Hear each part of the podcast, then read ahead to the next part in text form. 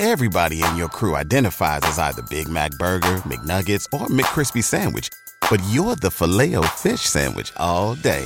That crispy fish, that savory tartar sauce, that melty cheese, that pillowy bun. Yeah, you get it.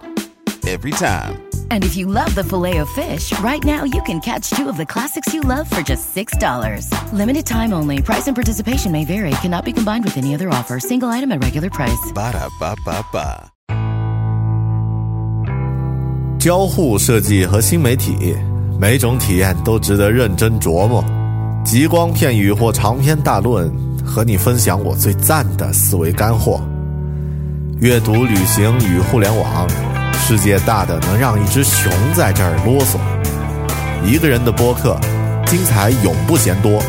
设计、思考与生活，听听狗熊有话说。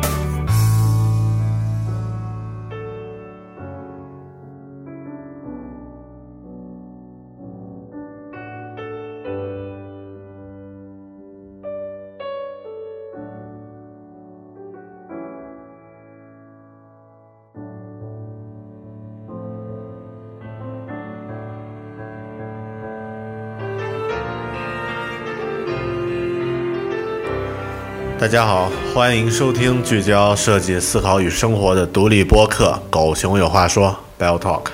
我是主播大狗熊。距离我在新西兰的旅行已经有一两周的时间了，我回到了云南，生活又回到了原来的轨迹。但近一个月的新西兰旅居的经历呢，还是留下了太多的故事和感受。之前做过三期节目，我已经和你分享了。整个新西兰在路上的旅行故事。今天这期节目，我想和你回味一下关于新西兰的其他感受，关于他们的人物事。当回到了北半球的中国，离开了那片精灵土地之后呢，可能我对它的感受会更有意思一些。如果你打算出行新西兰，这期节目不会像上几期节目那样可以作为攻略来听。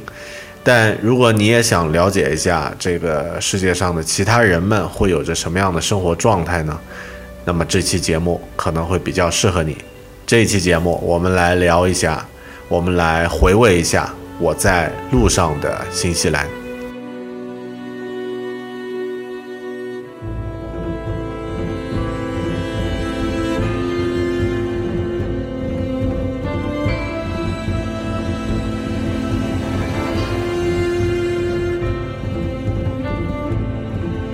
一开始，咱们先聊一聊新西兰的历史。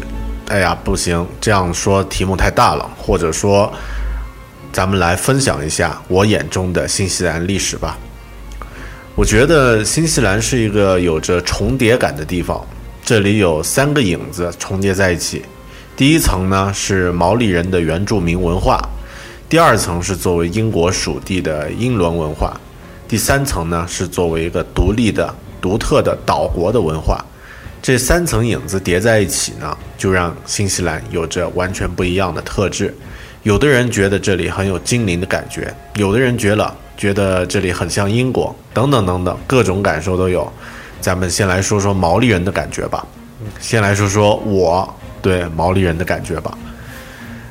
毛利人是第一批来到这个岛上的居民，据说是波利尼西亚人渡海而来。啊，本身航海民族就比较敬畏自然，因为他们真真切切能够随时体会得到大自然的那种伟大力量嘛。啊，那新西兰的地理环境又非常的魔幻，我上几期节目和大家说过，开车开十几公里，地理的呃表表象和天气的状况是完全不一样的，忽然一下子就到了雪山了，再忽然一下子就到了草原，然后又到了湖泊。接下来又是海洋，非常的魔幻，所以毛利人实际上也是充满了幻想和灵性气质的。从他们的神话故事里可以感受得到。因为呃这期节目我查了一些资料啊，所以也可以和大家分享一些有趣的东西。咱们先来看一下毛利人的一些神话故事。呃，他们也像咱们中国有这个。呃盘古开天呀、精卫填海、女娲补天，有这个如何创造世界的神话。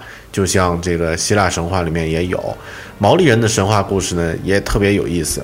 他们认为世界上呢是首先有虚空，就是混沌的状态，然后呢有了夜晚，这个时候呢就出现了天父和地母，他们俩呢将自己的孩子孕育出来，却抱在两个人的身体中间去抚养啊，就是两个人夹着孩子去抚养，但这样的方式呀，他让孩子。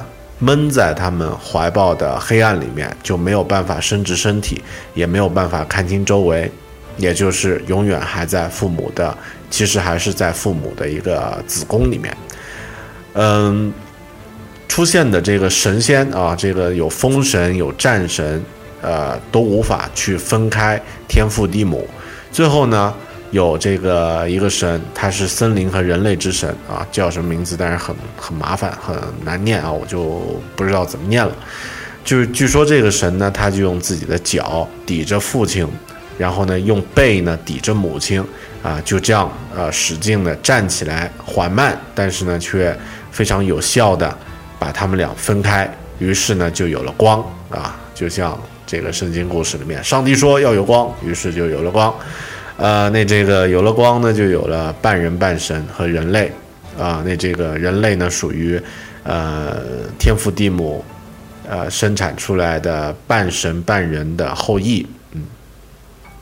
然后在这个毛利神话里面，有一个特别有名的半神叫 Mori 啊，Mori 其实就叫毛利啊，你这个，他是一个，呃，可以说是一个坏孩子，也可以说是一个。嗯，比较不守规矩的神仙啊，它可以变形，变成什么鸟呀之类的，呃，那做了很多这个挑战神权，但是却对人类有有利的事情，比如说他呃那个用祖母的下颚，呃下颚骨去鞭打太阳啊，这个。毛利人的神话故事很有意思啊，就是用那个老祖母的骨头，老祖母当然也是神仙了啊，用这个神仙的骨头呢去鞭打太阳，于是呢太阳呢在天空呢走的就特别慢，缓慢的运动，这样人们呢就有了足够的时间去进行生产和劳动。然后呢他还这个同样是用这个祖母的下颚呢去吊起了北岛，啊，因为毛利人早就航海就知道新西兰是分岛的。实际上，当时欧洲人才来新西兰大，这个这个岛屿上都不知道这个南南岛和北北岛是分开的。另外，他还干了一件事儿，他还去这个，呃，去上帝那儿去偷火种啊！你听起来是不是特别的耳熟？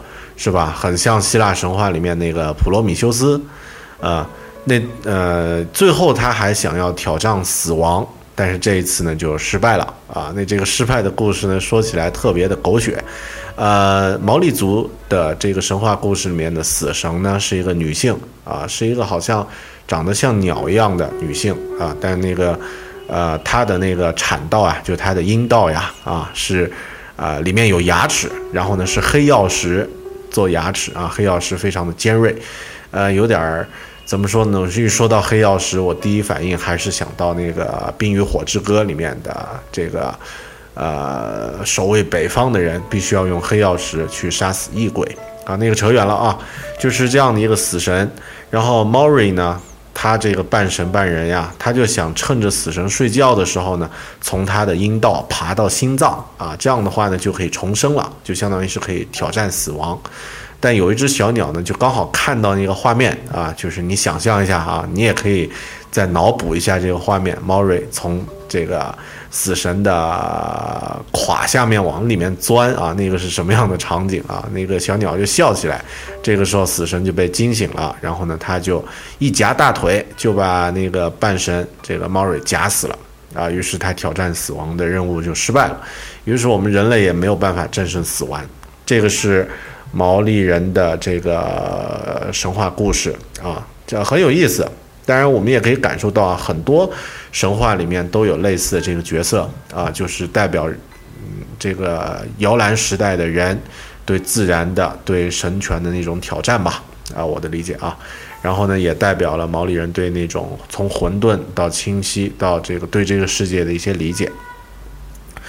呃，虽然新西兰生活在新西兰的白人并没有毛利族的血统呢，但这个精灵出没的国家的那种气质呀，也会感染他们，让他们很喜欢与自然相处，甚至让这里的文艺创作者的作品呢，都有一点神秘的色彩。嗯，有人评价说，这个国家的电影工业呀，具有独特的奇异和黑暗。啊，所有的电影都具备一种土地神秘主义，以及一种与生俱来的超自然感。呃，这句话听起来好像很诡异啊，因为我们大部分人熟悉的新西兰的电影，其实就只有《魔戒》《指环王》这三部曲，包括近期上映的《霍比特人》一二两部，第三部呢，今年年底的时候呢会上映。啊，实际上这个除了这个彼得·杰克逊之外呢，还有那个简·康平，他也拍过像《钢琴课》这样的文艺片，呃，然后也有这个《极限特工》啊，呃，《Once We Were Once Were Warriors》那个叫《极限特工》啊，然后呢，包括呃，杰克逊以前还拍过那个呃《Heavenly Creatures》，还有几部那个很讨厌的僵尸片啊。呃，很很搞笑的僵尸片，这些电影呢都是场景丰富，有着令人不安的暴力的感觉，啊，实际上，呃，你感觉特别的，呃，特别的古灵精怪，这个呢是它的一个特点，可能跟毛利人的这些神话呀这些有关系。呃，既然说起毛利文化，就多聊几句啊。我第一次接触这个概念毛利文化呢。毛利族呢是在这个法国的科幻小说家儒勒·凡尔纳的小说里面，在那个凡尔纳的探险小说里面呢，毛利族是吃人的野蛮人。其实这种状况呢，在大航海的早期呢，一定发生过啊，就是这个野蛮人吃人的事件一定发生过啊。至少我这，比如说像那个麦哲伦，不就是被菲律宾的土人当三明治吃掉吗？呃，至少我知道的呀，在两三百年前，毛利族部落之间，他们打仗、战俘什么的呢，肯定都是把头砍下来，插在柱子上作为装饰品的。嗯，虽然新西兰是那么和平而且安全的一个国家，但如果你看过那个毛利族的战舞，就是叫哈卡啊，如果你看过那个哈卡战舞的话呢，你就会感受得到当年毛利人的那种血性啊。有个作家呀，看了哈卡说。看了哈卡之后呢，他说，他们看起来就像是来自地狱的被上了发条的朋友啊。那这个，呃，哈卡，哈卡可以用来欢迎客人、庆祝成功啊、表明身份等等。呃，里面有个动作呢，叫布卡纳，就最后呀，表演哈卡的人呢，也不一定非得是最后啊，就通常他要翻着白眼，把舌头伸长，然后呢，表情呢弄一个很扭曲的表情，这个是干嘛呢？这个是装。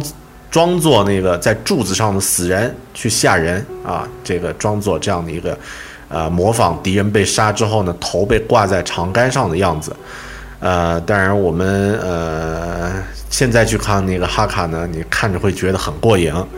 我在新西兰看哈卡的表演的时候呢，录了一些音频，现在咱们来听一听啊，这个新西兰哈卡战舞是什么样的感觉。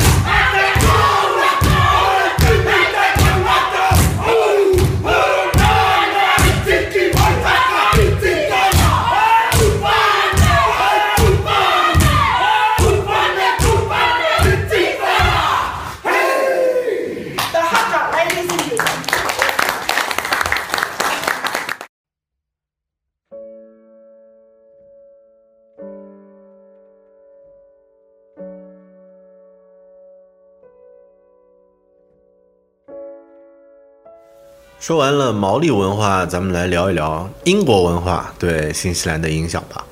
本身新西兰呢属于英联邦国家，他们是在一九四七年，也就是二战之后世界格局重新划分的时候呢，才开始独立的。其实国家的历史并不长，但与英国的关系呢就非常久远了。我之前在节目里面讲过，早些早在我们现在知道啊，有一个叫库克的人卖水果的，卖苹果的库克，之前呢历史上就有过一个同样是叫库克的人啊，一个。叫做 James Cook 的库克船长，他对世界的影响呢，比现在这个卖水果的要大得多。他就是他曾经啊三次奉命出海前往太平洋，带领船员，呃，成为首批登陆澳洲东岸还有夏威夷群岛群岛的欧洲人，英国人啊。然后呢，他也首次创下了欧洲船只环绕新西兰航行的记录。嗯，十八世纪之后呢，新西兰成为欧洲国家的资源库。也有很多的移民来到这里，特别是一些苏格兰的移民特别多，所以新西兰不少地方的地名呢，直接就是英国地名，比如说像 Cam Cambridge 啊，剑桥、剑桥镇啊，这个坎特伯雷啊，这些都是英国地名。另外，他们建筑呢，比如说像教堂的风格，甚至是电话亭的款式，都和英国的特别像。新西兰人也继承了新教徒的一些保守的习惯。据说十几年前，在一些农村啊，如果你家里的公羊在路边和母羊嘿咻啊，被人抓到、被人看到，主人是要承担法律责任的。你说说，呃，我们我自己在这个新西兰买酒的时候呢，晚上想喝点酒的时候呢，就有点这种保守的感觉。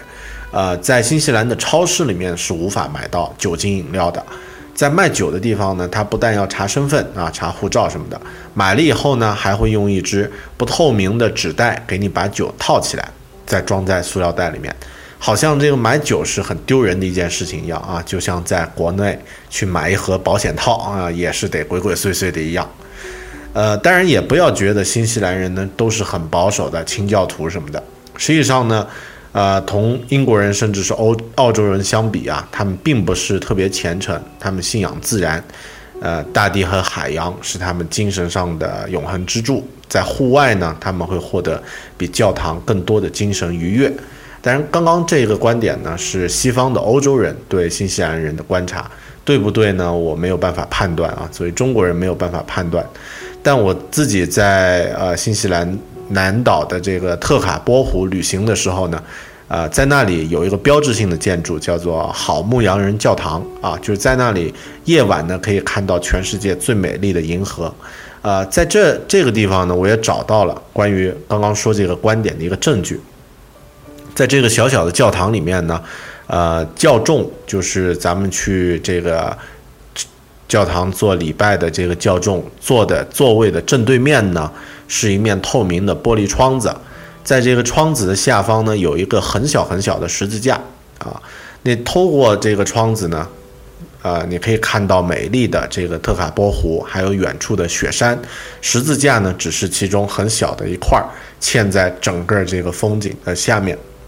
我的理解呢，其实就是他们更加敬畏自然，更喜欢和大地母亲和呃海洋父亲去相处。所以的话呢，这个呃，并不一定像欧洲的这个宗教意味那么浓。另外，其实呃，比起呃又高冷，但是有点儿也也也特别有范儿，但总是拒人千里之外的英国人呢，新西兰人其实要可爱的多。特别啊，像南岛的新西兰人，感觉每个人呢都非常容易相处，非常有礼貌，非常热情，而且呢很愿意去帮助别人。我在上几期节目里面讲过，在呃讲过几个故事了，就是我和当地人的一些互动。比如说我在基督城，钱包丢了，捡到我钱包还给我留了字条的小姑娘呢，啊，让给我呃带来了特别美好的印象。然然后同样是在基督城，呃，有骑车的人肚子饿了，过来问要两块钱买个饼吃一吃，啊，也是和人之间没有什么太多的防备。呃，在刚刚说到的这个特卡波湖呢，它有个溜冰场。我在溜冰场呢遇到了一群热心的，为我们不会滑冰啊，但是却为我们鼓劲儿，然后呢，这个呃鼓励我们的当地的大妈，呃，像这个在但尼丁那座小城呢，也遇到了一个书店的老板，长得就像《哈利波特》里面卖魔棒的那个奥利文转世转世一样，特别热情，然后对自己在做的事情呢特别自豪。啊，包括在这个库克雪山徒步的时候呢，路上每一个和我们擦肩而过的人呢，普通的陌生路人，都和我们微笑着打招呼。这些人真的是非常非常的可爱。这个呢，是我对新西兰人有好感的原因。呃，就像以前有一首歌里面唱的：“当你在一个城市待久了，一个城市就会变成一群人。”实际上呢，我的新西兰旅行的很多美好的体验呢，并不一定是美丽的风景和这个壮美的景呃这个景色，更多呢，其实还是这样的一些善良的人带给我的一些影响。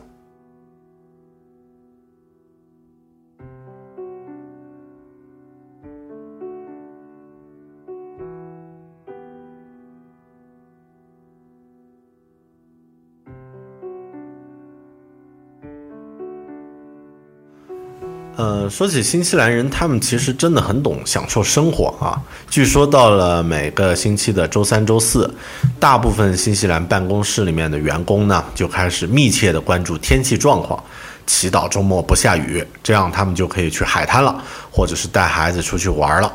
呃，大部分人的汽车后备箱里面呢，经常都会放着冲浪板，下班后呢。天黑之前还有几个小时，就可以去海边呢，好好的玩玩一趟。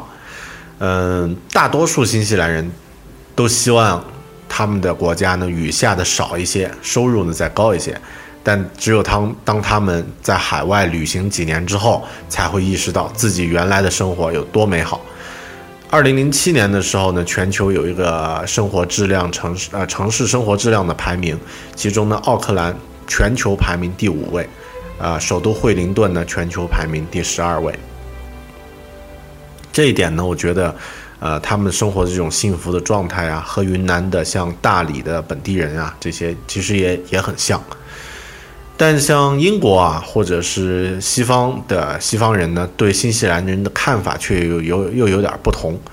英国有一个这个议员啊，叫 David Goldblatt 啊，这个。他来新西兰疗养了一段时间呢，就爱上这个地方了。爱了以后呢，啊，他写了一本书，这本书呢叫呃《Democracy at Ease: A New Zealand Profile》，啊，就是呃轻松的民主啊，新西兰档案。呃，虽然他很爱这个地方，但是他在书里面呢，对新西兰的评价呢，呃，也有一些这个呃不一定都是称赞的，也有一些呃另外的角度。他在书里认为啊，新西兰人呢快乐、友善、富足，喜欢机器，啊，通常呢缺乏理论，这个是他对这群人的看法。呃，他们呢生活在一片邻里关系和睦的土地上，没有人缺衣少食，甚至很少有人呢胸怀远大抱负。曾经呢，这个新西兰呢是拥有地球上最好的新鲜特产，却喜欢呢把一切食物都煮得没有一点鲜味。几乎全境都有极利于葡萄种植的小气候，却只能产出极其劣质的葡萄酒。得天独厚的自然条件是财富，但却，但的确只会制作平凡。啊，这个是，呃，高冷的英国人对新西兰人的评价。实际上呢，我倒觉得英国人这一点呢，也，啊，他们这种，啊，这种尖刻呢，也不怎么可爱。啊，这个新西兰人其实挺好的。而且呢，他说的这一点也不一定对啊。新西兰的这个白葡萄酒呀，有个地方叫莫尔伯勒。新西兰的白葡萄酒呢，在世界范围都非常有名。而且这种酒呢，其实你在超市里面花几十块钱、十几块钱买到的酒呀，就已经非常非常不错了。另外呢，新西兰像呃自己的一些啤酒啊，也有不少，我记不清牌子了。然后它有一种独有的饮料。叫做这个呃，lemon p a r a 啊 p a r i l 啊，这个就俗称的 L N P L N P 啊 L P，这个饮料的历史一百多年了啊，就是柠檬气泡味儿的这个汽水。然后这个牌子呢也做巧克力啊，我这次从新西兰回来还买了不少，那这个给朋友们带了一些。呃，白巧克力里面它会加跳跳糖啊，吃起来的口感非常的怪啊，有有非常的有有感觉。呃，要买点葡萄酒呀或者巧克力呢带回国呢也挺好。但在这种呃美丽的地方，引人入胜的风光本身就是纪念品了，它可以随时从你的记忆深处和照相机里面跳出来。其实我倒觉得呀，在呃托尔金的原著就是《指环王》《魔戒》里面呢，对霍比特人的描述其实很符合我心中新西兰人的理想形象。他是这么说的：霍比特人几百年来都在夏尔的四个区劳作生活，自得其乐，与世无争。毕竟在中土世界充斥着难以计数的奇怪生物，霍比特人的存在呢无足轻重。他们既不享有骁勇善战的美誉，也未被划为智慧一族。事实上，有人曾说，哈比特人唯一感兴趣的就是食物。这种说法不公平，因为我们对麦芽啤酒和抽烟斗也情有独钟。不过，和平与宁静才是我们的心之所系。当然，还有富饶的土地，因为所有哈比特人都喜欢植物。毫无疑问，在所有人的眼中呢，我们的行为荒诞可笑。可是直至今天，我仍然坚信，简单淳朴的生活也未尝不好呢。Concerning hobbits. Hobbits have been living and farming in the four farthings of the Shire for many hundreds of years, quite content to ignore and be ignored by the world of the big folk. Middle Earth being, after all, full of strange creatures beyond count. Hobbits must seem of little importance, being neither renowned as great warriors nor counted among the very wise.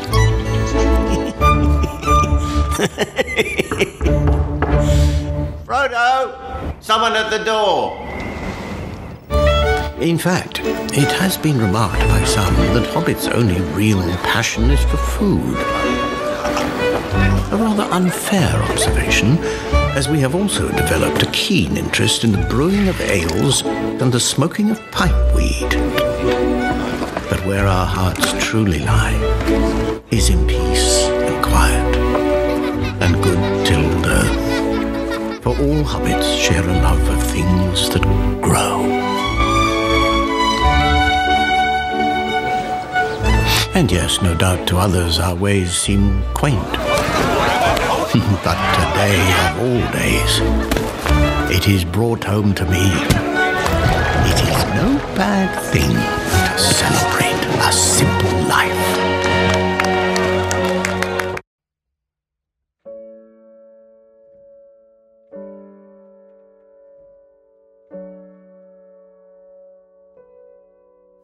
第三层影响新西兰人性格和文化的影子呢，是它作为一个独立岛屿，处于世界边缘的独特存在。啊，当然这些也是我个人的看法。有的欧洲人觉得呢，新西兰人热切的渴望得到证明，当然这可能是针对西方啊。对他们来说，因为呃，对新西兰人来说呢，他们也是在世界的东方了。嗯，有一个问题，常见的问题就是你对新西兰有什么看法？这个问题呢，成为新西兰国家意识的象征，总是骄傲和疑惑同在，并且同样强烈。他们觉得呀，欧洲人觉得新西兰人就像是一个球队里的小个子后卫，渴望认可。当当被夸奖的时候呢，又会谦逊地表示这个事情没什么。欧洲人呢还认为，新西兰因为是一个岛屿，所以呢在国民性格上啊也会有岛国人特有的那种固执与自傲的特点，甚至还会有些封闭。当然，岛国人的固执和自傲的性格呢，我们想一下，英国人和日本人就大概明白他们的意思了。我呢，其实只在新西兰待待了很短的时间，无法去深入的了解这种所谓的岛国国民性的问题。但我倒觉得呀，作为一个全球最早迎接日出的国家啊，新西兰的时区比其他国家都早。新西兰呢，不仅仅是一些新的 APP 和科技产品首发试水的地方啊，不是什么《植物大战僵尸二》啊，首先可以下载的地方吗？其实不只是这样，他们也是一个最没有包袱，甚至可以啊，就是可以最轻装上阵的迎接世界变化的这样的一个国家。他那么年轻，又有着那么富足的生活，所以自然嘛，他们对于新的事物也有着尝试的勇气。一八九三年的时候啊，新西兰妇女就获得了选举权，这个是世界上第一个妇女拥有选举权的国家，这个是多么牛逼的事情啊！你美国啊，民主开放吗？啊，那个，呃，三十年代呃都还有奴隶呢，都还有黑呃黑人被歧视呢。然后到了，然后到了二零一三年呢，新西兰也成为亚太地区第一个同志婚姻。同性恋婚姻合法化的国家，这个也是非常不得了的一个成就啊。同样的，比如说澳大利亚，它也没有做到这一点。呃，另外据说啊，新西兰不论你在什么位置，离大海的距离最多也就是一百二十八公里，所以这里的人呢，其实都很包容，也很能接触其他的，呃，就是接纳其他的文化。比如说像华人，在新西兰的社会，呃，这个。其实真的是挺不错的，没有被那种被歧视或者被排挤。呃，像新西兰的但尼丁，但尼丁市的前市长直接就是华人。另外呢，亚洲人啊，包括像印度人、韩国人呢，他们在这个议会里面也有很多席位，这个呢也是社会地位的一个具体的体现。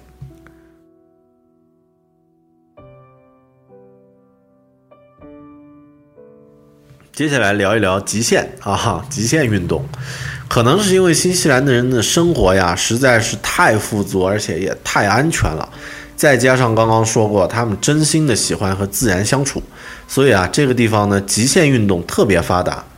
呃，在一九八几年的时候呢，啊，有一个叫做 A.J. 哈奇特的这个呃这个新西兰本地人，就是皇后镇的人了啊，他。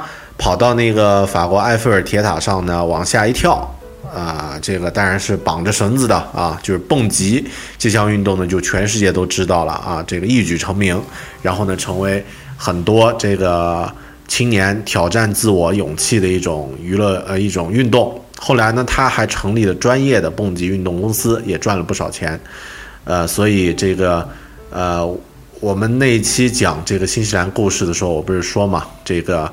呃，一个来自英国的学生跟我说，到新西兰呢，他一定要去体验一下蹦极，因为这项运动就是皇后镇的人发明的。你不在这儿体验呢，实在是，呃，这个以后肯定会后悔。当然，我去体验了，完全没有后悔，啊，很过瘾。唯一后悔的呢，就是挺有意思啊，就是我在跳之前想着，啊，我要成为一个念着《金刚经》的那句。凡所有相，皆是虚妄。这句话呢，往下跳的这个华人啊，录下视频来一定特别的酷啊！你想想，念着《金刚经》往下跳啊，那是什么样的一个状态？虽然我还没呃，我不是佛教徒啊，但实际跳的时候呢，居然脑子里面突然闪过一句话，然后就把它念出来，就是。《黑客帝国》里面那句台词叫啊，没有没有勺子啊，There's no spoon。然后我喊着那句话就往下跳了，所以我不知道骨子里面是不是受那部电影影响太重啊？呃，我跳那个是四十三米高，就五十米高的这个卡瓦劳大桥，然后在皇后镇呢，还有一百五十米高的那种蹦极的点，你想象一下啊，一百五十米高的那个高度往下跳是什么样的状态？嗯，所以。呃，像蹦极这种啊，就是惊悚的、异想天开的活动，在新西兰都已经是司空见惯了，到处都有了。所以这也充分说明极限运动在这个国家发展到了什么样的程度。除了蹦极呢，其实它还有很多其他的这种极限运动，比如说像高空跳伞啊，sky diving，啊，那这个呢，通常是啊，你和一个教练绑在一起，然后往下跳，有四十五秒的这个自由落体时间。啊，听起来也非常的酷啊，那这个非常有意思。还有呢，这个喷喷射艇叫 jet boating 啊，那这个呃，就是在那种速度非常快的这个喷射艇上呢，去去去这个享受这个高速度驾驶的体验。当然不是由你开啊，是这个有有专职的驾驶员去开。然后呢，有这个滑翔伞，这个 paragliding 啊，这个也也非常酷啊。滑翔伞衍生出来的还有什么动力伞呀之类的，啊，有一个运动特别有意思，叫 zorbling。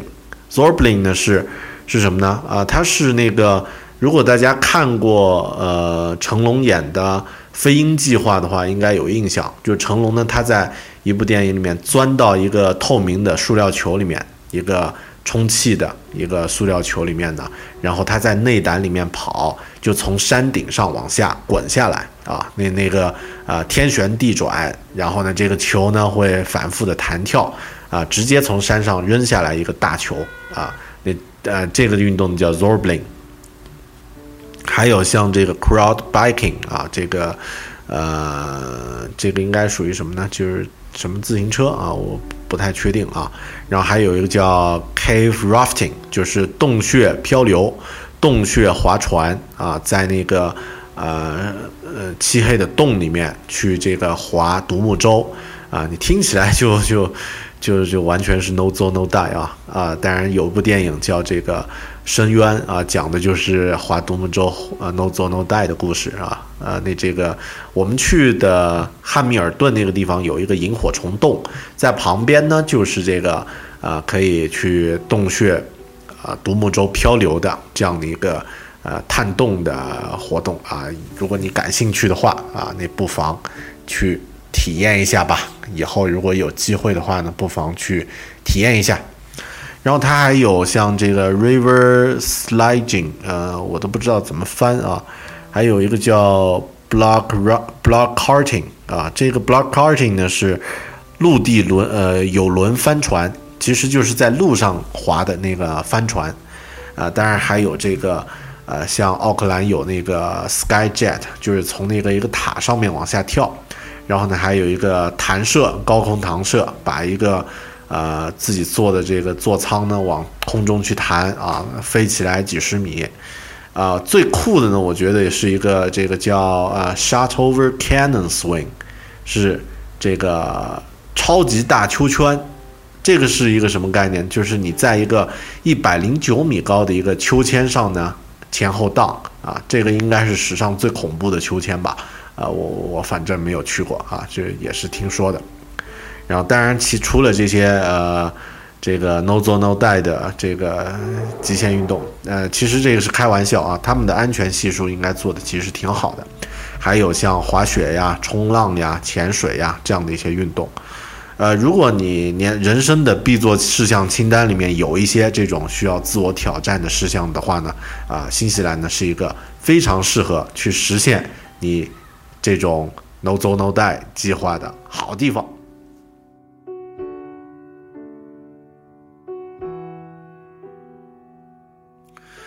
对于新西兰来说呢，我一共用了四期节目来和你分享这个迷人国度的故事。套用一句很俗套的话，每个去过新西兰的人心里都有一个不一样的新西兰。我讲的是我的故事。如果你听了这些节目，有了前往新西兰旅行的计划呢，那这么，那么这个肯定是一个特别棒的选择。当你去到那里啊，你就会像，呃，人类来到霍比特人的夏尔国，或者是精灵的世界一样，你会发现呢，生活其实是有很多种不同的方式。在地球南边的这样一片岛屿上呢，有的人在用一种更加纯粹的方式去生活着。旅行之后，你再回头一看，对自己当下的生活和你自己呢，也会有更新的认识。可能对于我多次在以前几期节目里面提到的那三个问题，保安提的那三个问题：你是谁？你从哪里来？你到哪里去？经过一趟离开自己熟悉的环境的这种旅行之后呢，你会有不一样的答案吧？在我看来，这就是旅行的最大收获。谢谢你收听《狗熊有话说》这一期关于新西兰节目的结语。如果你对这个节目和我之后要做的节目感兴趣的话呢，请关注《狗熊有话说》的官方网站三 w 点 belltalking 点 com，三 w 点 b e a r t a l k i n g 点 com，也可以关注我的微信公众号。狗熊有话说”这五个字就可以了，或者呢，关注我的新浪微博啊，i 大狗熊，可以找到我我的这个呃新浪微博。谢谢你收听聚焦设计思考与生活的独立播客《狗熊有话说》，咱们下期再见。两千六百万人，这样的数字我们很难想象。这是生活在中西部贫困地区的在校儿童总数。打开他们的书包，您可能会觉得奇怪，除了书本之外，还装着黄豆、玉米、土豆、干馍馍。因为学校的厨房大多只有土灶，只能把饭勉强蒸熟。这些最容易保存的食物，就是他们一周之内每天要吃的午餐。从一年级到初中毕业，几乎天天如此。二零一一年，安利公益基金会携手中国关心下一代工作委员会推出春苗营养计划，通过为贫困地区学校配备春苗营养厨房、捐赠厨房设备、培训厨房管理员，让孩子们能吃上搭配合理、营养均衡的饭菜。也让国家每年拨出的一百六十亿学生营养补贴，真正成为孩子们碗里的放心饭。成长一生只有一次，支持春苗营养计划，给贫困儿童一个健康成长的机会。Everybody in your crew identifies as either Big Mac Burger, McNuggets, or McCrispy Sandwich, but you're the filet fish Sandwich all day. That crispy fish, that savory tartar sauce, that melty cheese, that pillowy bun. Yeah, you get it.